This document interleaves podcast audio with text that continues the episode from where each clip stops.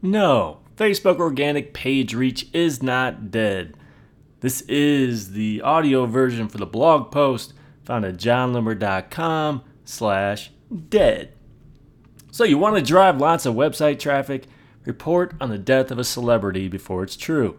Granted, no one will respect your content once they realize that your report was false, eh, but it's great for clicks. The same applies to marketing and tech blogs. If you want clicks, just report that organic reach is dead for Facebook pages. Run a Google search for Facebook organic reach. You'll get some of the following results during the first three pages. Facebook puts everyone on notice about the death of organic reach.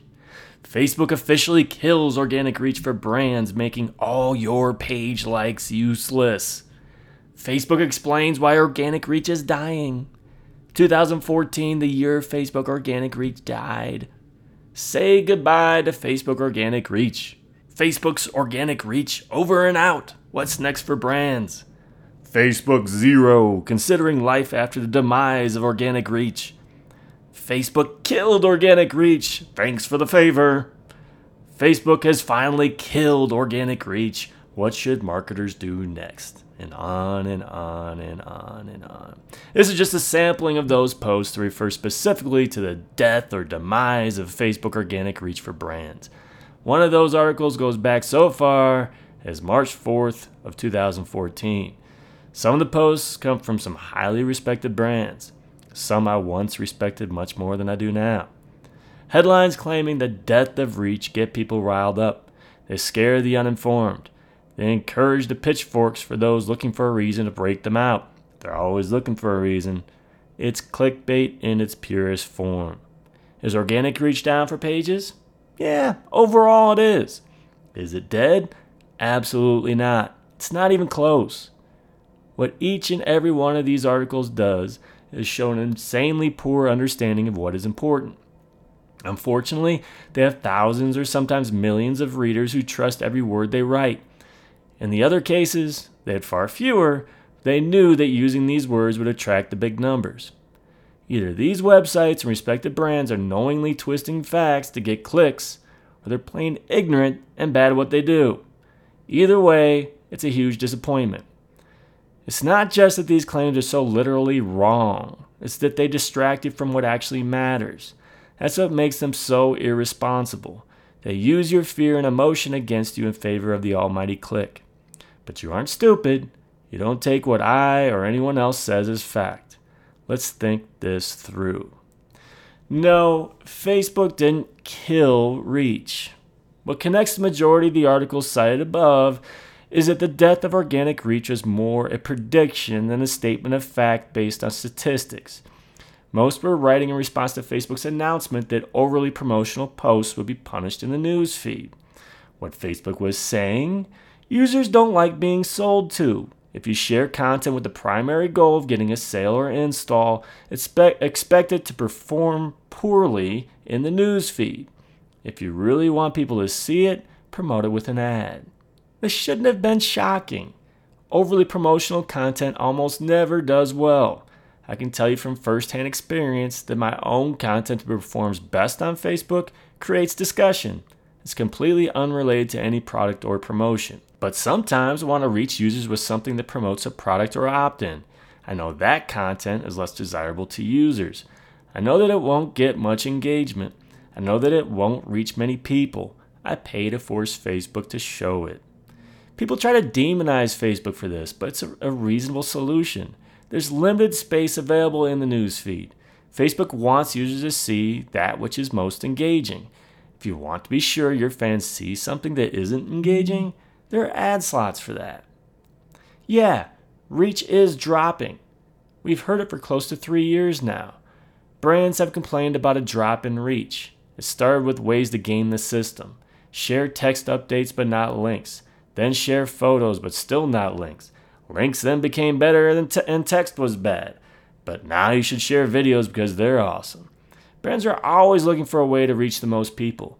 Understand that this is a source of the problem. It's brands worrying too much about a fuzzy metric and not enough about actions. Don't you see how the two are related? Marketers assume that if reach goes up, the clicks will follow.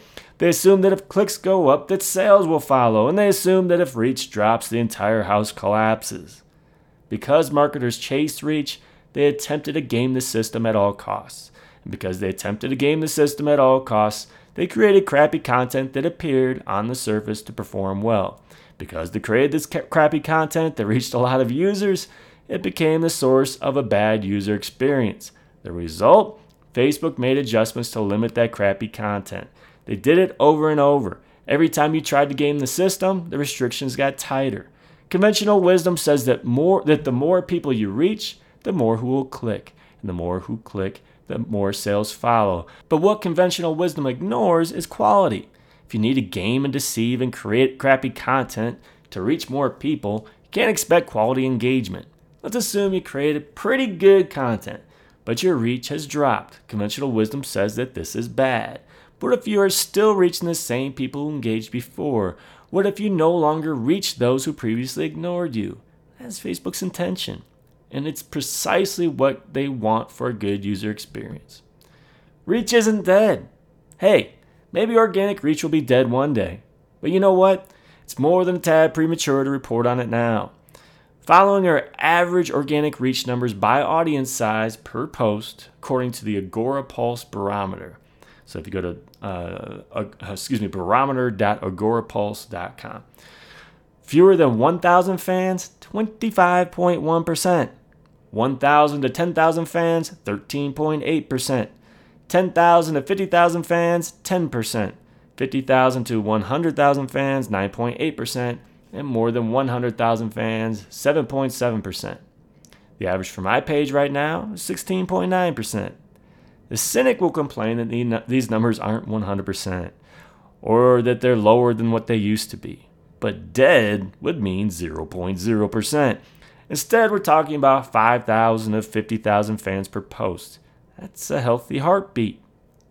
Reach isn't dead, and likes still matter. The worst claim of all is that because reach is dropping, those likes of yours are now completely worthless. Just stop. Again, understand what Facebook is doing. They're surfacing content to people most likely to care about it. So while the number of people you reach may have dropped, the quality of those people has probably increased. So you're saying that the most important people, the people who want to engage in your content most, are useless? Well, that's pretty ridiculous. If you're still reaching fans, that matters. That organic content has value, and those likes have value. But what many who make this claim ignore is that likes have value beyond organic distribution too. By liking your page, users help bucket themselves for, for you so that you can serve ads to a very relevant group. Oh, I know, you hate ads. That's why you said likes were worthless. You're never going to give Facebook a penny of your money. These people will never get it. But the truth is that targeting a fan is far more likely to result in a conversion than targeting people by interest. I've seen repeatedly the fans convert. That is far from useless. Now, you care about more. Whenever I see an article that focuses only on reach, tells me the author doesn't see the full picture. And when you're presenting only part of a picture, it's easy to distort reality. You never should have made reach your primary objective. It is not the measure of success or failure of a post. Some will point to reach being a good indicator. They say that if you get great engagement, that great reach will follow. This is partially true, but understand that even then, Facebook will be careful about who sees your post. There will simply be less waste, less empty reach. Sure, you should care about comments, likes, and shares. Shares are likely the most important, that's still only scratching the surface. I hope you're measuring how much traffic is being driven to your website as a result of your post. And if you're really creative, you may even attempt to measure what those people did on your site when they got there. Now, stop reporting death prematurely. If you have any audience at all, you have a responsibility. Do not write headlines or make claims for the sole purpose of driving traffic. If you're going to make such claims, be sure that you have stats to back them up.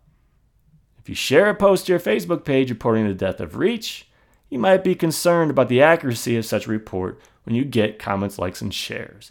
You certainly reach someone. Now, I published a text update, supposedly the worst type of content to share, last night regarding the reports of the death of, death of reach? I'd say it's doing okay. So it read, and I quote, People, think for a minute.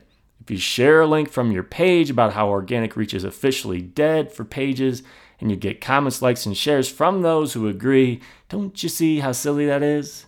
I've seen this so many times lately. Don't help the spread of misinformation. Do your part. Now, within 12 hours, that text update reached 28,000 people organically. More importantly, it resulted in more than 500 likes, 85 comments, and 30 shares. Dead? Nah. Even if reach is down to 5 or 10%, that is not the death of reach. Stop calling it that. I'm sure your tweets on Twitter would kill to enjoy such a death. Your turn. What do you think? Is Facebook reach dead for pages? Am I just nuts? Let me know in the comments. Go to jonloomer.com slash dead.